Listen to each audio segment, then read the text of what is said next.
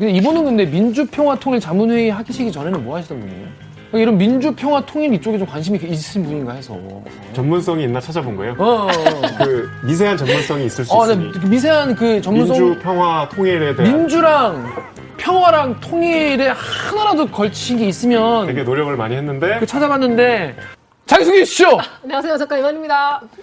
멋있는 외람이 많고 많지만 내가 바로 외람은 진짜 외람이 타사나 우리 회사의 외람된 기사를 찾아서 소개시켜드리는 KBS 코너입니다. 자, 저희가 이 강제징용 앞에 이제 짚어봤지만은 법적인 이슈도 이슈지만은 이거에 대해서 다양한 이 발언들이 나오고 있는데 좀 소개시켜드릴 게 있어가지고 말씀을 드렸어요. 또 그리고 저희 댓글을 보다 보니까 KBS 유튜브에 이런 댓글이 있었습니다. 어, JDC 3014님이 식민지 였던 나라 중에 임마 한국만큼 구질 구질한 나라도 없다더라. 야 서로 윈인 좀 윈 윈 좀 하자고. 우리나라 다른 나라도 식민지인 나라가 많았는데 왜 우리만 이렇게 나대냐? 왜 이렇게 구질구질하게 어, 징징대고 그러냐?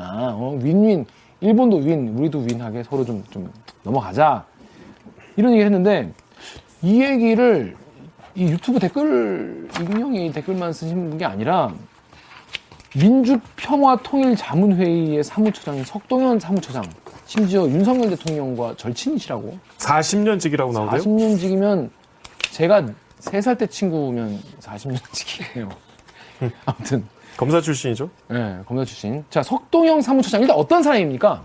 뭐 하는 사람입니까? 왜 이 사람의 말이 이렇게 많이 뭐 회자되고, 인용되고 이러는 거예요? 친구기도 하고 그다음에 이제 민주평통 자문회의의 의장은 대통령이고 음, 어, 차관급인 사무처장이죠. 대통령이 임명한 당연히. 근데 이분이 뭐 최근 보도도 나왔지만은 2019년에 일본 우익 단체들하고 강제동원 판결을 비판하기도 했어요. 원래부터 저 일본 과거사에 대한 입장이 명확했던 분이에요. 이분이 이제 페이스북에 그 우리 시각으로 이제 화요일에 이번에 이제 우리 정부의 어, 해결 방안에 대해서 이제 굉장히 높이 평가하는 글을 올렸어요. 제목이 얼마나 의젓하고 당당한 해법인가. 제가 한번 읽어드리겠습니다. 네. 주요 부분만 읽어드릴게요. 길어서 다 소개는 못 시켜드릴 것 같고. 윤석열 정부의 외교부가 발표한 한일 강제 징용 해법에 마음 깊이 찬동한다. 단순히 찬 반을 떠나서 그 방법이 떼법이 아닌 국제법에 맞는 해법이다. 이게 떼법이라고 하면 이제 국민 여- 여론에 따라 하는 걸 떼법이라고 하- 하시나 봐요. 또 새로운 한일 관계와 세계를 주름잡을 대한민국 미래 세대를 위한 길이다. 이미 대한민국은 국제사회 top class다. 죽창가를 부르는 my way, 혼밥이나 하는 나라가 아니라 국제법과 규범과 상식을 지켜야 국격을 유지할 수 있다. 이거 예전에 문재인 전 대통령 이야기 하는 건가 봐요. 말뿐이 아니라 대- 말뿐인 대통령이 아니라 어, 실효적이고 미래지향적인 일을 뚜벅뚜벅 해나가는 윤석열 대통령에게 박수를 보낸다. 그리고 쭉 설명을 하시고 이제는 우리가 아직도 일제 식민 지배하에 있어서 독립운동이라도 해야 하는 것처럼 몰아가는 좌파들의 비참한 인식에서 탈피하자. 일본에게 반성, 사죄 요구도 좀 그만하자. 민주평화통일위원회 식민 지배 받은 나라 중에 지금도 사죄나 배상하라고 요구하는 세력이 득세하는 나라가 한국 말고 어디 있냐. 일본이도 사과를 안 한 것도 아니다. 여러 번 했지만 진전성 없다고 또 요구하고 또 요구하고 또 요구하고 100년 지나서도 바지가랑이 잡아당기면서 악쓸, 거, 악쓸 것인가. 윤석열 대통령의 언급이 얼마나 의젓하고 당당한가. 국격과 위상에 걸맞는 지도자의 결단에 대한민국을 오늘의 모습으로 발전시킨 성숙한 국민과 제동 보도자면 누구나 호응할 것으로 믿는다. 라고 했는데 지금 악쓰는 나라라는 부분은 지금은 삭제를 하셨다고 합니다. 아무튼 뭐 요런 내용의 글을 쓰셨어요. 그랬더니 댓글에 네이버에 있는 댓글 잠깐 읽으시죠. 네, 네이버 댓글에 캉님이 그래 한국분이다 왜 그럴까 생각해봤냐? 또 다음에 초혜자님이 2차 세계대전을 일으킨 나라 중에 사과하지 않- 않은 나라는 일본밖에 없다. 독일을 보라. 사과하고 또 기회가 있을 때마다 사과하지 않는가? 독일에서 나치를 찬양하면 중죄로 다, 다스려지고 독일 사회에서 매장된다. 라고 합니다. 자, 이 글의 문제점이 참 많을 텐데 어떻게 보였습니까? 뭐 이 글의 어떤 방향이나 뭐 어떤 철학 뭐 이런 건 그냥 뭐 알아서들 각자 판단을 하시고 팩트가 틀린 게 너무 아, 많은데 저희는 뭐 드라이하게 팩트만 예. 짚어주는 걸로. 그러니까 일단 중간에 이런 얘기가 있어요. 그 노무현 대통령을 언급하는데 노무현 대통령 시절에 한일 양국 간에는 청구권 협정으로 인하여 개인의 청구권은 더 이상 행사할 수 없다는 결론을 내리고 우리 정부가 보상했던 바도 있다. 이렇게 네. 얘기했어요. 그러니까 노무현 대통령 시절에 청구권을 이제 행사할 수 없다는 결론을 이미 내렸다는 건데 이게 이제 당시에 2005년에 한일 청구권 협정의 법적 효력을 논의했던 위원회가 있었어요. 민관위원회인데 이거는 지금 배상과 보상의 차이를 모르고 쓴 글이죠. 보상은 이제 말 그대로 보상이고 배상은 불법 행위에 대한 손해를 회복시켜주는 성격의 돈이잖아요. 그러니까 보상은 우리가 65년에 한일 청구권 협정으로 받은 돈에 포함이 돼 있다고 했지만 그 노무현 정부가 배상, 그러니까 불법 행위로 인한 피해에 대한 손해배상, 특히 이제 일본 기업들의 반인도적 불법 행위죠. 그거는 청구권이 소멸되지 않았다 그랬어요. 개인들의 배상 청구는 가능하다고 여러 군데 나왔어요. 그러니까 노무현 정부는 이렇게 얘기하지 않았어요, 일단. 당연히 그리고 상식적으로 국가가 개인이 반인권적인 범죄의 피해를 봤는데 그걸 어떻게 막습니까? 거기에 대한 청구권을 상식적으로도 말이 안 되고 사실도 틀렸던 거죠. 그리고 이제 제일 문제가 된 뭐 식민지배 받은 나라 중에 뭐 사제 배상하라고 악 쓰는 나라 한국 말고 어딨나 뭐, 뭐 악 쓰는 나라라는 표현은 뺐다고 하는데 뭐 제일 많이 드는 독일 예가 있지만 뭐 독일은 강제 노역자 166만 명한테 6조 원을 배상했다고 하는데 독일이 우리가 알고 있는 것처럼 무슨 뭐 과거사를 통렬하게 반성해서 먼저 배상한 건 아니에요 사실. 그러니까 유대인 학살 말고도 이제 당시 2차 대전 때 나치의 전쟁 수행을 위한 군수 기업 등에서의 강제 노역이 많이 있었는데 45년에 전쟁이 끝났잖아요. 근데 90년대까지 이 강제 노역 피해자들이 배상 소송을 계속 제기했어요. 그래서 98년에 독일 연방의회에서 재단 설립을 결의했고 여기서 이제 배상안을 발표한 거예요. 그러니까 40년이 넘는 피해자들의 손해배상 요구가 있었어요. 그래서 우리가 알고 있는 독일의 관- 어떤 정말 진정성 있는 과거사 아, 그럼 독일도 뭐 자발적으로 한 건 아니구나. 아니죠. 물론 뭐 어. 그때 빌리 브란트 총리가 막 무릎 꿇고 아, 보- 그렇죠. 예. 감동적인 장면이 있었지만 돈 문제는 또 다르니까. 아 그리고 그것뿐이 아니라 2020년에 동아프리카 부룬디라는 나라가 있는데 과거에 이제 벨기에와 독일한테 식민 지배를 받았는데 배상금으로 우리 돈 51조 원을 요구했어요. 그리고 그 훔쳐간 유물도 다 내놔라.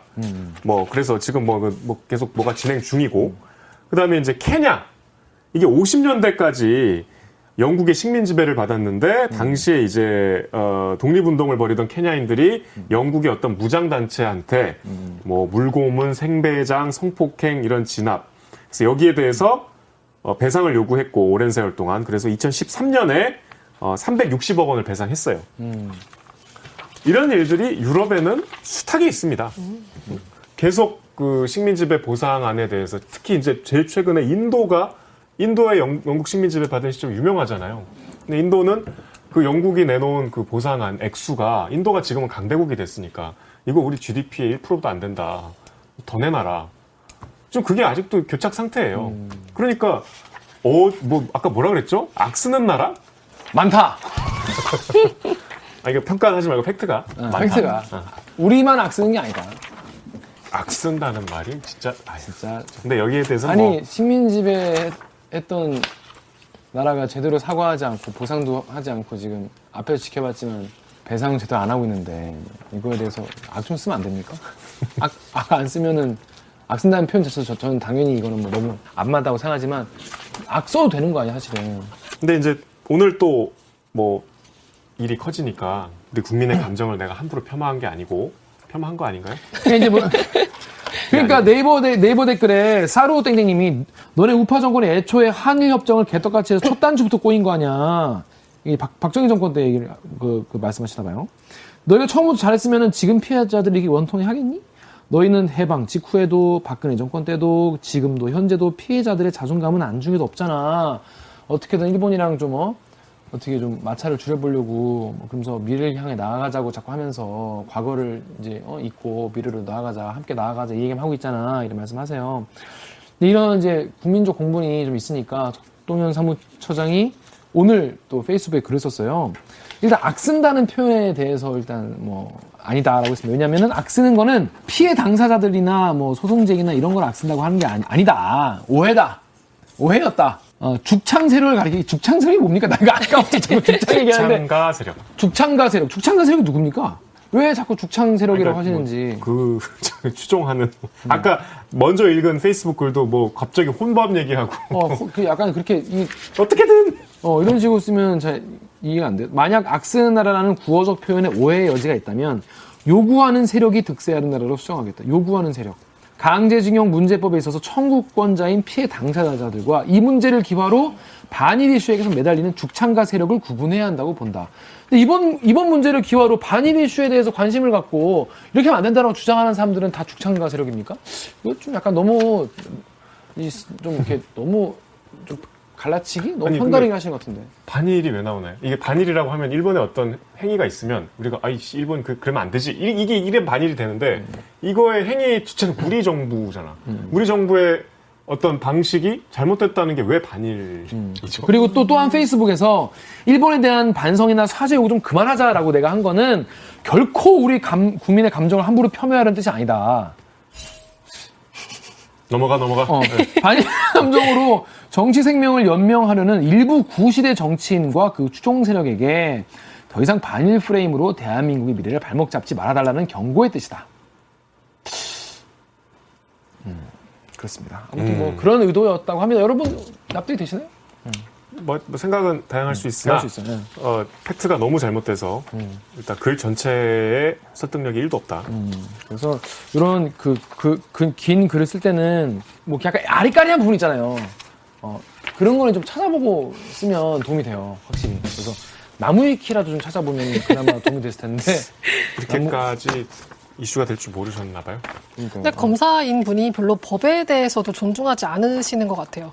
이게 아까 첫 번째 페이스북 글 보면은 찬반을 떠나서 그 방법이 떼법이 아닌 국제법에 맞는 해법이다 이렇게 해법이다 이렇게 말씀하시는데 그러니까 이 떼법이라는 게 결국에는 우리나라 대법원이 내린 사법부의 판결을 가지고 말하는 거잖아요.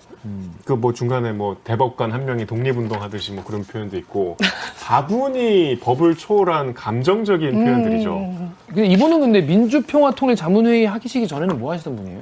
그러니까 이런 민주평화 통일 이쪽에 좀 관심이 있으신 분인가 해서. 전문성이 있나 찾아본 거예요. 어, 어, 어.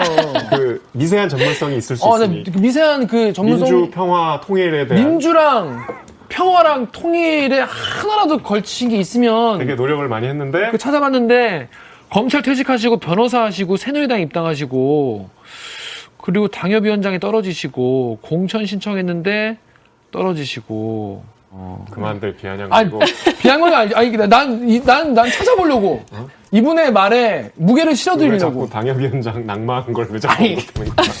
제가 아직 못 찾아서 그런 것 같은데 혹시 그 이분이 민주 평화 통일 그러니까 민주주의 그리고 뭐 평화 평화는 이제 전쟁이나 이런 이런 게 없으면 평화적인 거죠 국제 뭐 세계 평화일 수도 있고 그 통일 이쪽에 뭔가 일가견이나 어떤 경력이나 전문성이 어떤 게 있는지 아시는 분들은 댓글로 좀 알려주시면 저희가 어, 꼭 다음 방송 때 어, 소- 소개를 해드리도록 하겠습니다.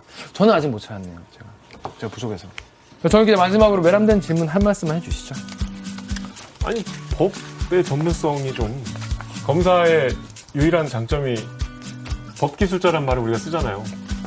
너무, 저- 전문직이 전문직. 너무 전문성이 떨어지는 글이니까 좀 검사의 품격을 보여달라 음. 하고 싶어요.